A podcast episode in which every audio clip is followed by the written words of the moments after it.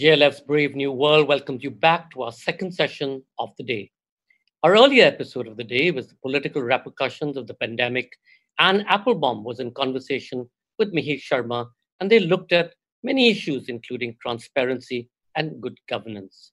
If you've missed this or any of our earlier episodes, including the outstanding Margaret Atwood, Tina Brown, Peter Carey, Jhumpa Lahiri, Stephen Greenblatt, Tom Holland, Edmund de Waal, or Shashi Tharoor, and many others, you can catch them on our Facebook page, JLF Lit Fest, or on our YouTube channel, Jaipur Lit Fest JLF. We're proud to welcome our official radio partner, Red FM, Bajate Raho. Thank you for partnering with us on JLF's Brave New World series. Our second session of the day is Akbar, Ira Mukhoty in conversation with Manu Pillai.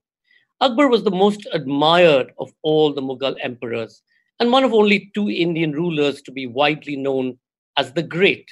Here, Mukhoty talks about a groundbreaking study with fellow historian Manu S. Pillai.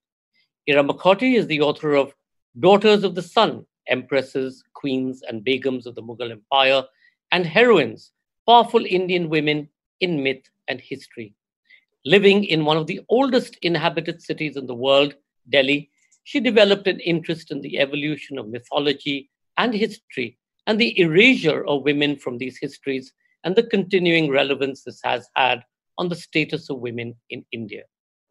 Speaking with her is Manu S. Pillai, who's the author of the critically acclaimed The Ivory Throne, Rebel Sultans, and The Courtesan, The Mahatma, and The Italian Brahmin. He's a winner of the Sahitya Academy Yuva Purushkar. His other essays on history have appeared in Mint Lounge, The Hindu, Hindustan Times, Open Magazine, New Statesman, and other publications. Remember, please do comment and ask questions by typing it in the comment section.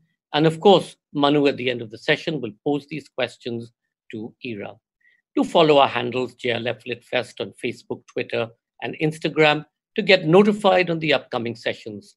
In case any of you drop off due to bandwidth issues, and believe me, there are bandwidth issues, please do try and log back on. In case we drop off, hang in there, keep the peace. We will come right back on. And of course, the recording of the show will be uploaded on our YouTube channel, Jaipur Lit Fest JLF, and will be available on Facebook. Ladies and gentlemen, Akbar, Ira Mukhoty in conversation with Manu S. Pillai. Thank you, Sanjay, for that. Ira, since we only have about 30 minutes for this discussion, let's go straight to the questions without beating around the bush too much. You know, there's been a lot of work that's been done on the Mughals in general, on Akbar specifically. People talk about his land revenue system, the way he changed his military, his religious aspects and policy. What was it that caused you or drove you into doing something as a biography? Because clearly nobody's done this in very many years, and you've gone ahead and done a biography on Akbar. Tell us why.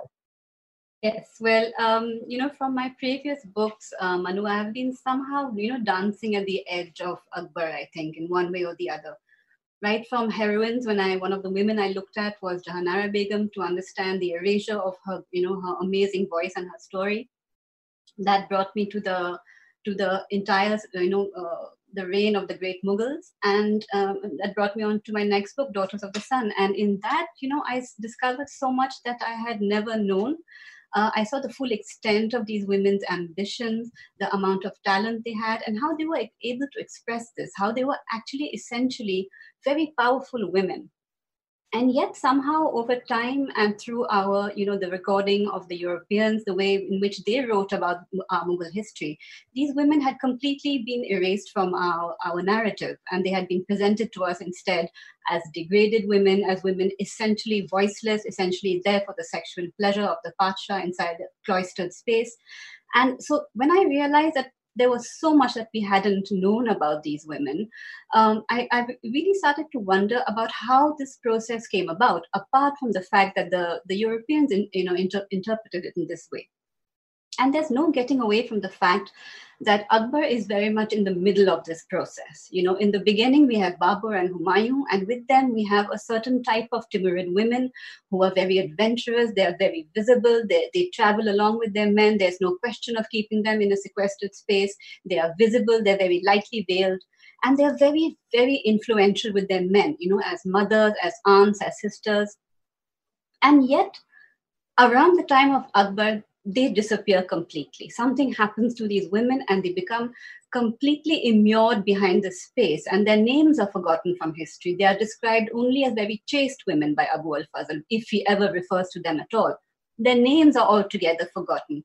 So I realized, and yet at the same time, Akbar brought in many laws which show that he was intensely aware of the suffering of women, which was an extraordinary thing for a 16th century Muslim monarch to do. He brought in, laws to do with sati, to do with polygamy. And so I was very interested in this dichotomy of Akbar. There was something there, that was puzzling to me. And I found that this dichotomy was not only there with regards to the women. For example, we know that he's considered an illiterate man, and yet his knowledge was so thorough that the Jesuits said, if you didn't know that this man was illiterate, you would think him to be the most learned man in the empire. He was also intensely interested in philosophical discussions, and yet he was also, he loved to watch theater performances, to watch jesters, to watch the most light of entertainments, you know. While he was he loved to hold these discussions in the Ibadat Khana, at the same time, he was intensely a physical man. He liked to watch his animals fight, the gladiators' combats. You have this very charming bit in the book where you talk about how, I think it was the Jesuits who once saw him standing on a balcony or a terrace flying a kite with just a lungi around his waist. That's right, just the lungi. That's not the Akbar you would think of usually. Yeah. Exactly, and thank God for the Jesuits telling us these tidbits. He was also, he had a terrible temper, and he could be quite pragmatic when he had to get rid of somebody. He killed his cousins, Kamran's sons, who were his cousins. At the same time, he was very sentimental about things, He could be moved to tears by a powerful ballad. So it was this dichotomy that interested me about Akbar. I wanted to present, if I'm going to write a biography, I wanted to present to people the evolution of this great man. I didn't want to say, okay, here's this great man, this is why he is great. I wanted people to discover that for themselves, to go beyond a simplistic, infantilizing history that we tend to see people in black and white, good or bad. I wanted to move behind that, and that's what fascinated me. It's interesting because if you look at Babur and Humayun, Akbar's immediate predecessors, his father and grandfather, Babur, of course, he found himself at one point almost completely alone in a forest. He had to really suffer and lose his homeland and then come off to India. Humayun came to India, his father raised an empire here. He lost it all. He had to suffer in his own way and then reclaim everything. But Akbar also had that earthiness in one way, which was that all this was still very new and therefore it was still very real and it was still not completely concealed your protocol, but he's the one who starts creating that protocol. Now, behind all this, behind the Emperor Akbar, this man of protocol, this man on a throne, this man who is now seen almost as a semi-divine figure, there is also this, what is his personal character? How do you look at his personality as a man, as somebody who, you already alluded to his illiteracy, but from there, what is the man Akbar like? The man Akbar is essentially, I think, really he was an enigma, even to the people around him at that time. A Jesuit wrote about it very, very candidly, and he says, he's a man apparently free from mystery or guile, as honest and candid as can be imagined, but in reality so close and self-contained, with twists of words and deeds so divergent from one another, and most times so contradictory, that even by much seeking, one could not find the clue to his thoughts. And I think, essentially that is true about a man like Akbar, because there's so much which seems, contradictory, enigmatic. He had this experiential, I think he approached the world because he was fundamentally illiterate in the sense that he did not have that classical education. So he approached the world through a visceral knowledge of it, experientially, Mm-hmm. So, for example, when he had his animals, he got fascinated by the animals in Hindustan. He used to watch them endlessly, the cheetahs, the elephants, to understand their thinking. Like for elephants, he was amazed by their strength and he wanted to know how to tame them. How can you bring a creature of such amazing power and strength to a place where they are obedient to you? And he used a psychology of sorts, really, you know, with the cheetahs, the same thing. And if you remember, there's a scene where Abu al-Fazl, he seemed almost beside himself, but he's describing a situation where Akbar has leant down to look at a web, a spider web, to see how a fly is trying to extricate itself. Yeah. So, you know, I think Akbar had this attitude towards everything in his life that he tried to viscerally own it, to live it, and to only, interpret the world through his own experience of it. That's why he was surrounded by the best counselors, by the best men. He took their advice constantly. But at the end of the day, he often made his own judgment, his own call on what he thought was right or wrong. And I think this came at the end of the day from trusting only himself. And, you know, this is something that often confused the Jesuits as well as his courtiers, right? When you have the emperor of Hindustan on the floor looking at spiders, it's not a very kingly image. Equally with the Jesuits, you find that, you know, they thought his interest in Christianity meant that he was going to convert. It was an imminent event. He was just going to give up his Islam and become a Christian. And it took them a while to realize that, no, he's just curious. He's not actually going to convert to Christianity. Now, let's come to, speaking of the Jesuits, let's come to sources. Now, you've created a biography of one of the most striking figures of, you know, recent or the last 1,000 years in Indian history. And there's obviously the sort of Abu al-Fazl kind of writing, which is completely pro-Akbar. It's almost a eulogy to the emperor. Then there's, of course, the Jesuits who've come from outside and they're viewing everything with their own filter. And finally, you've got someone writing a covert, secret, scathing account of his life as well. How did you play these sources against one another, and how did you figure out how to connect the dots when this thing is sort of sprawled all over the place? Yeah, it's a real challenge. It's both a blessing and a curse. You know, I've said it before, because unlike the women, like when I was researching the women, there was so little on them. I was sometimes desperate. For Akbar, there's almost too much when you look at how much Abu al-Fazl has written. You know, tomes and tomes. So the question is, of course, as you know, to see why they're writing, who they're writing for, who the intended audience is, and then pit them against each other. You know, each has a filter through which they're writing these histories, naturally. Even Badauni, we say it's a covert biography, which it is. But he wants to justify why he, as a very talented man, has never risen in rank as compared to Abu al-Fazl. So it's not a totally innocent account that he has as well. The Jesuits, very much so. You know, they're trying to kind of, They have this ambition, which is to convert Akbar and to show everything else as lesser than Christianity. I mean, the language they used when I was reading the Jesuit accounts and Badauni's, I was like, who said history was boring? Look at this language, no political correctness at all, you know.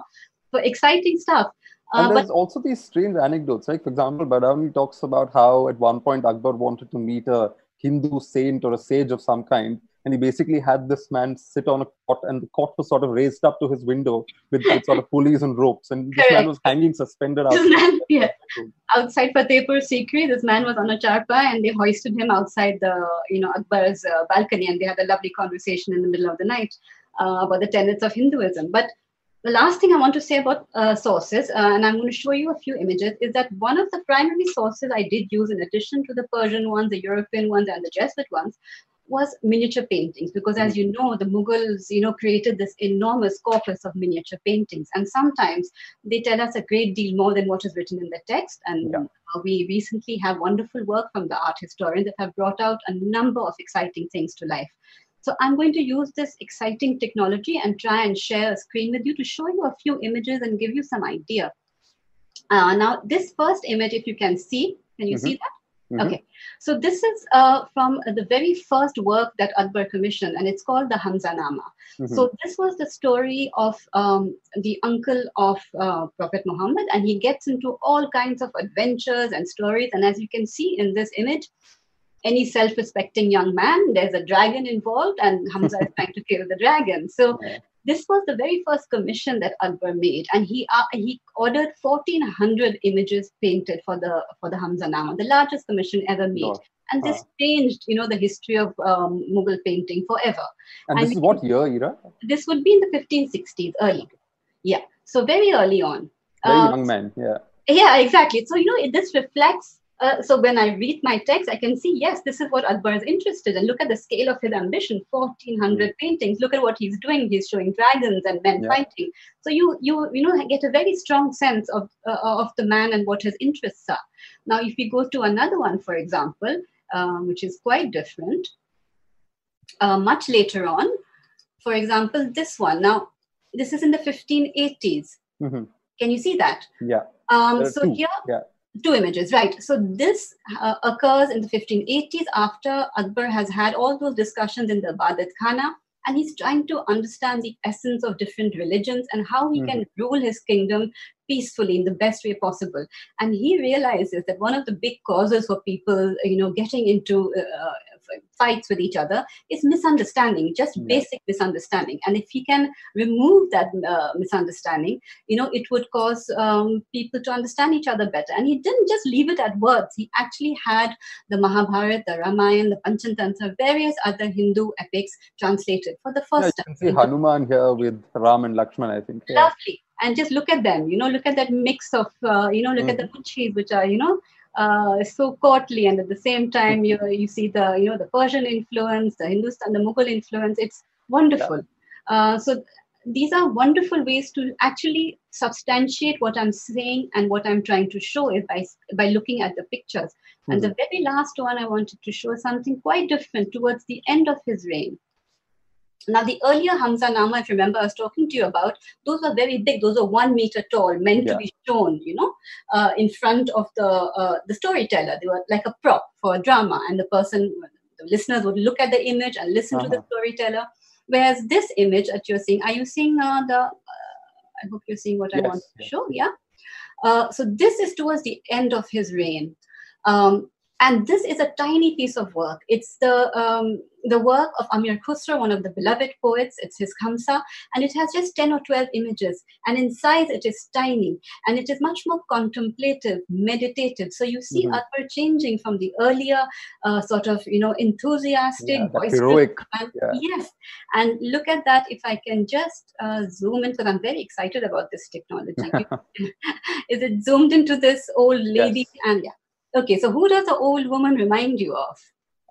Manu? The Virgin Mary, I think. Yes, exactly. So by now, the Jesuits have come. They have brought all their images of, the Virgin Mary, who's a very important figure. She's important in Islam as well. Mm-hmm. So they use this figure, even though it's not a story about the Virgin Mary. It's about an old lady whose son has been accidentally killed by the Raja.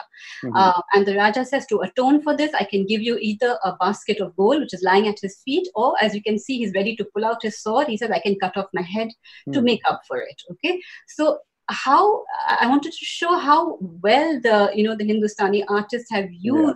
Look at the you can look at the modeling of her clothes. You can see the shadows. You can see the actual heaviness of her clothes, which doesn't exist in the right hand side figure, which is much more typically Mughal.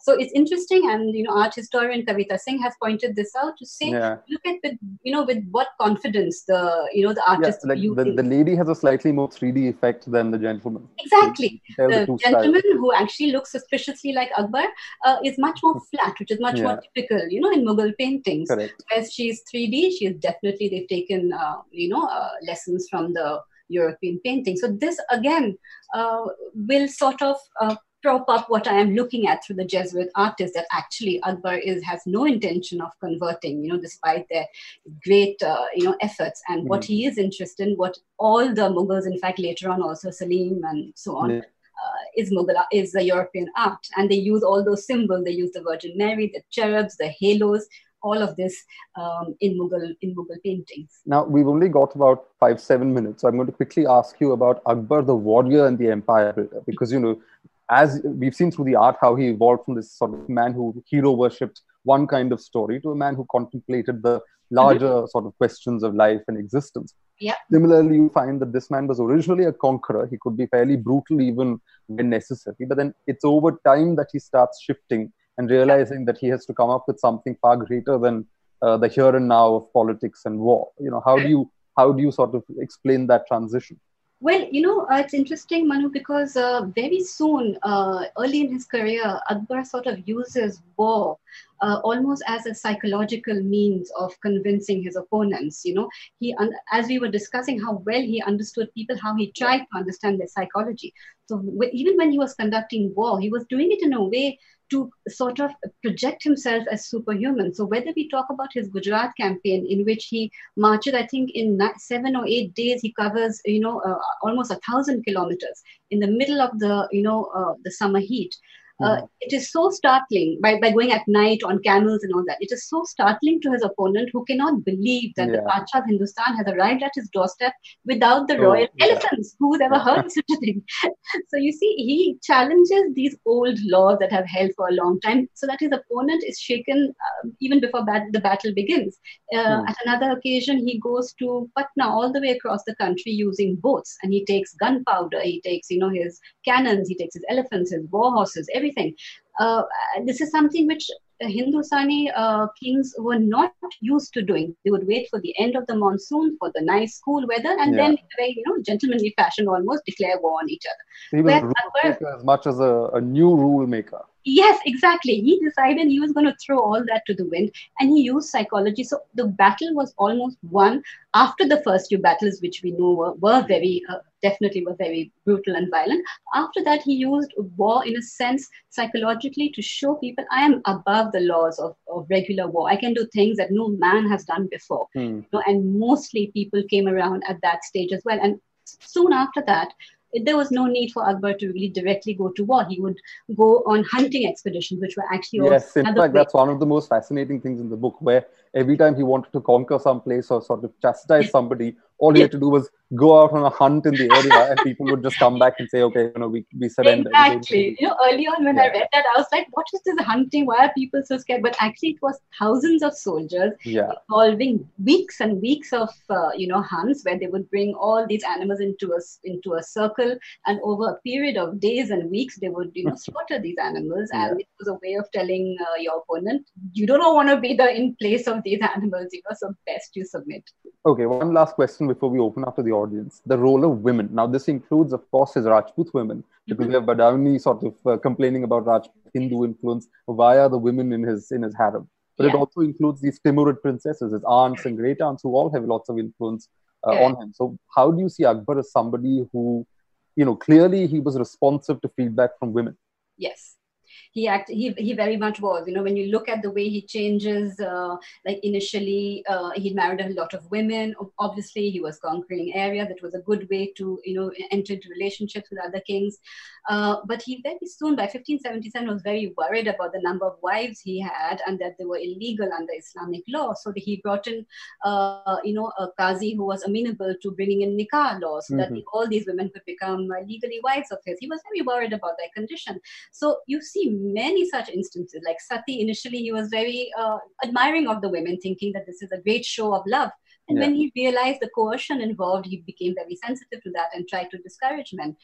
So whether it was the Rajput women, through which, as you say, we see so much of the direct influence, you know, whether it is in the, you know, in his clothes, in his food, in his, you know, being aware of their religious customs, to the Timurid ladies. He could never make a decision. See, because the Timurid ladies were Orthodox Islamic ladies. So whenever he had to take a decision against the ulema, for example, who usually had the blessings of these ladies, he had to be very careful to make sure that they were preferably out of the country altogether, so that he could quickly do, you know, whatever he needed to do. And you talk about how he would prevent news. He would take a decision in a way that the news didn't reach the women. Didn't reach the women. Abu al-Fazl himself writes it. And then the other thing, of course, is where the Jesuits were, you know, they came and told him that under Christianity, he'd only be allowed one wife, and he was completely scandalized by the suggestion that all his other wives were no longer legal. Okay, we go to audience questions now. Okay. One interesting question is, what did Akbar, from Ramakrishna Sachdev, what did Akbar really admire in Birbal? And, you know, there's a lot of myth around Birbal, but can you explain the historical Birbal to us? Yes. So there was definitely a man who was known later on as Birbal. He was this, you know, Hindu Brahmin. And what we know about him, he joined early in service. He never rose very high, so I don't think he was a very great warrior. But he managed to be one of three men who was never chastised by the emperor. Yeah. Now, the emperor would chastise his men very regularly. You know, if you ever stepped any line whatsoever, you were told off in no uncertain terms, sent back to your jagar, you know, refused admittance to the darbar. But there were three men, Tansen, Abu al-Fazl, you know, Fazl, Abu al-Fazl's brother, and Birbal. So these three men were never told off by Akbar, and Akbar kept Birbal very close to him. And I think what he loved about Birbal, because it is, I think, absolutely clear that he loved him, is his ready wit, his lightness of spirit, his repartee. This was something which was very appreciated at the Mughal court, and his ability to just put a light spin on everything. Akbar had his melancholic side, I think, which sometimes weighed him down. And when Birbal died, I think that was one of the reasons that Akbar never returned to Fatehpur Sikri. He could not bear the sight of Fatehpur Sikri without his friend. And he mourned him for years. And Abu al-Fazl says that he mourned him more than for any other Amir in the land. So yes, I think it was this lightness of touch, the way he was able to distract Akbar by his wit, and he was a singer, he was a poet. These were the talents that Birbal had. And he was the only Hindu to accept the so-called religion of Akbar, the so-called Deen-e-Ilahi, which is not exactly that, but the cult that Akbar had. He was the only Hindu willing to stake his soul and say, okay, I'll follow you to the end. You know? Okay, next question is on, do you think the whole episode of Chittor is a blot on Akbar's legacy? And of course, I'm combining this with another question about history getting political because of episodes like this, especially if it's, a Muslim king. There is obviously, when there is this kind of violence against clearly one community at a certain point, how do you address that? Is it a blot in the politicization of that? Well, it's so complicated, Manu, because these things were never like that. They were never Hindu versus Muslim, as you know. Now, Akbar had in his own battalions many Rajput men. He had Bharmal, Bhagwan Das, Man Singh, all these men who were fighting Chittor. The Chittor contingent had a sniper called Ismail with all his followers, So it was never... the past is not in black and white. It is not so simple. People did not see themselves only in terms of religion. There was so much more to them. There were communities. There were linguistic links. There were cultural links, culinary links. Ethnicity, geographical, regional, clans. It was not Muslim versus Hindu the way we are seeing it now, where it has become politicized. To come to Chittor, what was shocking about Chittor when we look at it from today's point of view is, it took 4 months for this campaign to end, for the siege to, to be breached, for the walls to be breached. And what is shocking really is not the death of the soldiers. That's what happens in war, is that the civilian population who had also resisted were put to the sword as well. 30,000 it is said. Yeah. Now we find it difficult to understand. There are many reasons. I've talked about it at length in the book, but the fact is that we are looking at 16th century happenings with 21st century eyes, with laws of battles, with Geneva Conventions. These things did not exist in those days. And Akbar knew that if he did not terminate this one campaign successfully, Rajasthan would never be his. And as a king, in the 16th century, what did you do? You conquered land. It was economic and strategic. And if you didn't, then your neighbor would rise up against him. That is definitely what he believed. So, we cannot judge these things from our points of view. That's why I have tried so hard to recreate the past, and try and make people feel that they are living these events with those eyes and, judging things differently, if at all. It's rather a question of understanding than judging.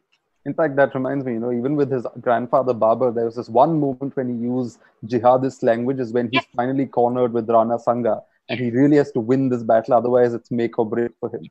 And this seems similar for Akbar. This is that one moment in his career where he has to fall back on that kind of religious orthodoxy. Exactly. Okay, the next question is, there is, of course, the question of Harkha Bai. Do you want to take that? The so-called Jodha Bai, so-called Harkha Bai, nobody's even sure. Nobody's clear about it. Such a thing ever happened. A Hindu person marrying him. Well, so the first Rajput wife he had was Harkha Bai of Amir, and she integrated the harem. She was allowed to keep her religion. She brought her entire retinue, entourage with her. She brought her nephew Man Singh with her, her brother Bhagwan Das. So there was an entire, cosmos of Rajasthani culture that came into the harem. And what it's so visual to actually think of that. Yes, Rajasthani culture actually, such a colorful, visibly different culture. Yeah. With the clothes, you know, the language and everything. So what I think this is something which has fascinated people and Bollywood as well. But the fact is that she was Harkha Bai of Kachwaha. So, you know, she was certainly not Jodha Bai. Now, Jodha Bai, Salim, later Jahangir, yeah. Yes, the son of Akbar is somebody who marries a princess of Jodhpur, so she could be called Jodha Bai. Yeah, it would be unusual for a Jaipur Amer woman to be called Jodha. It would not happen. Yeah. You were called by your father's clan. You know, she would never have been called Jodha. So I think they just conflated the two, thought it sounded very nice and made it Jodha Akbar. But what is fascinating to people and to Bollywood is this interaction of culture and how this happened, how it came into the harem. Yeah. Okay, the next question is actually quite, it's funny in a way, which is, how do you think Akbar would address a pandemic? Okay, well, I know how to answer that actually, because somebody already asked me that question. Oh, really? Yes, yes. So, you know, of course, there were no pandemics in those times, but there were epidemics and there was plague. So there's an interesting record of three different plagues that are written about at that time. So the first one is during the battle with Hemu, Vikramaditya, the very first battle, you know, for Delhi. And Badauni had written that there was a terrible plague. And, you know, though the common people and the people in the cities had no food, no grain, no water, yet the elephants of both Hemu and the Mughals were fed on oil and rice and wonderful. So you can see at that time how there's a clear demarcation for the, you know, the king and the king's animals and all the soldiers. So that is one instant. Later on in Gujarat, a terrible famine occurs when Akbar conducts many campaigns. This causes devastation. So what does he do? He calls in Todarmal to review the entire system, to look at revenue collection again. And he spends 5 years doing that and revitalizing the economy. So that is a different way of reacting to an epidemic. The last one is in Kashmir, I think in 1597, when there's an epidemic due to drought, I think. And this time, Akbar does a great deal more. He opens 12 soup kitchens, you know, places to distribute food freely every day to people. Thousands of people were fed. He does away with 55 difficult taxes, which are making life difficult for people, including the cleaning of saffron flowers for free. And he starts building works on a huge stone wall on Hari Parbat outside Srinagar and employs mazdoors and pays them. And he writes on the wall that every single mazdoor was paid for their labor so that they could survive the drought. So you see, he's taking active from the beginning, where he couldn't do anything when he was a young man, to the end of his life, where he takes active measures to help people out in difficult times. So final question, since we're running out of time, we've got exactly 2 minutes before we close. And, you know, sorry, we can't take any more. But the final question is, in the course of your research, did you find anything about Akbar that really came as a surprise? Like, what was the one big surprise that struck you when you were doing this book? Is there something that you sat up and you thought, you know, gosh, this is something I'd never heard of. This is something I'd never thought of. What is that one, you know, moment really? I guess, you know, there were so many, Manu, because I had just, like many of us, I had this cardboard cutout image of Akbar, you know, Akbar the Great, Akbar this man who has achieved so much, unified the empire, brought in a new religion, I thought. So I guess... It wasn't a new religion, right? Yeah, that's what we were told. So, you know, I think what surprised me was how much myth-making, again, I shouldn't have been surprised because there was for the women, how much myth-making there was around Akbar and how his journey was a progressive one, I suppose, you know, which is why I tried to bring that out in my book as well, to show the smaller things that make him human. This was a man who was very human at the end of the day. And yet deserves the title of Akbar the Great. Sure. Absolutely. Cool. So that's a good note to end on. So Sanjoy, back to you. Thank you. Thank you so much, Ira. Thank you so much, Manu. That was just fascinating. And, you know, everybody, I think, just has to get hold of the book once we are beyond this particular phase and books become part of the essential services, which are and bookstores and we can eat our fish and so on and so forth. But thank you both. That was absolutely a brilliant conversation. And I'm really sorry, guys, that we couldn't take all your questions because they were, just as usual, coming fast and furious. But we'll see if Ira can answer some of them in a later session. And thank you all for watching. And please do remember to log in on Wednesday, the 29th of April, for two great sessions. The first session is the wet markets, illegal wildlife trade, species, Extinction and Human Health. Vivek Menon and Grace Gabriel in conversation. Dedicated wildlife conservationist Vivek Menon and intrepid animal welfare professional Grace Gabriel speak about live wildlife markets and the risks of zoonotic disease and pathogens that they pose to humans while endangering several species of wildlife. A crucial conversation on the clear and present danger of rampant illegal trade and sale of wildlife that has been highlighted by the COVID pandemic and its origins in China's Wuhan wet markets. This is on at 7:30 p.m. in Indian Standard Time, 3 p.m. British Summer Time, and 10 a.m. Eastern Daylight Time on Wednesday next. The second session will be Underland, A Deep Time Journey with Rob McFarlane in conversation with William Dalrymple. In his first book, Mountains of the Mind, award-winning travel writer Robert McFarlane wrote about the fear and fascination generated in the human heart by height. In his latest masterpiece, Underland, he explores the deepest depths of the earth in conversation with William. This will be at 9 p.m. Indian Standard Time, 4:30 p.m. British Summer Time, and 11:30 a.m. Eastern Daylight Time. For those of you who are willing to stay logged on just a little longer, we have an extract from the Jaipur Music Stage Archives. Sai Zahoor is a leading Sufi musician and has been nominated for the BBC World Music Awards based on word of mouth. He emerged as the best BBC Voice of the Year in 2006. He mostly sings compositions of the major Sufi poets, Bule Shah, Muhammad Qadri, Sultan Bahu, and others. Sai Zahoor gained widespread recognition and fame, posted several performances on Coke Studio. This is an extract of his performance from the Jaipur Music Stage Archives. Enjoy and see you back on Wednesday. Have a great week. Thank you.